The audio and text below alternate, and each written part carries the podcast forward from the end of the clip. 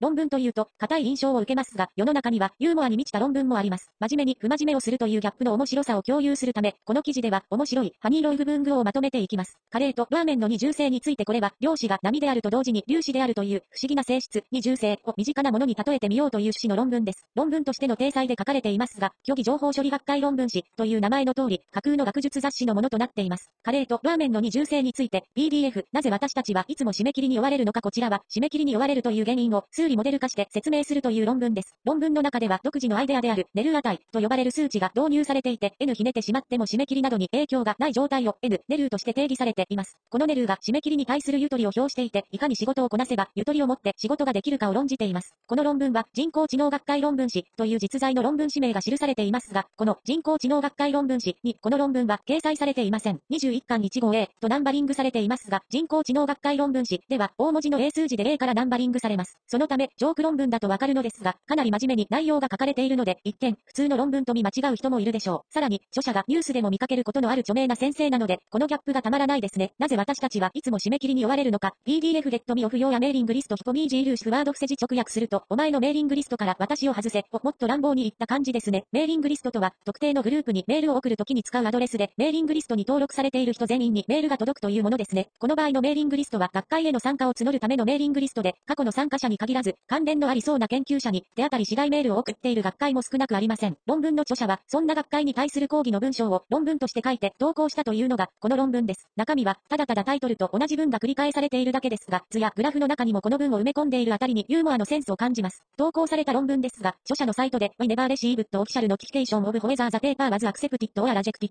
論文が受理されたか否かの公式な通知は得られなかったとしていることからこの論文がどこかに掲載されているわけではありません。ところが、同じ論文を別の人が別の学術雑誌に投稿したところ、あろうことか、論文が受理されてしまうという問題も起こっており、いろいろとおかしな論文です。ゲットミオ不要やメーリングリスト、PDF